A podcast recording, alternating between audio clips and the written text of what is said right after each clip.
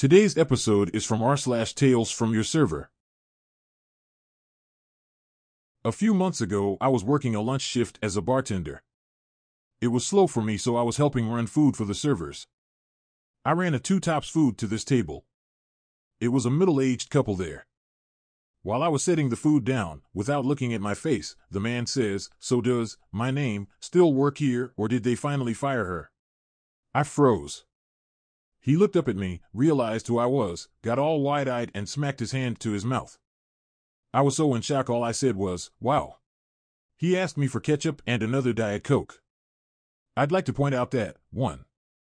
I haven't seen this couple enough to consider them a regular, and 2.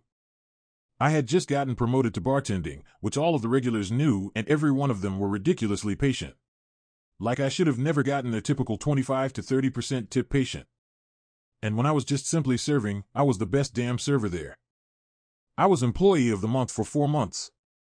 I've never really been affected too much by my bad reviews when I got them, but this one for some reason really hurt my feelings. I'm over it now, he's going to get dirty looks and crap service forever from me.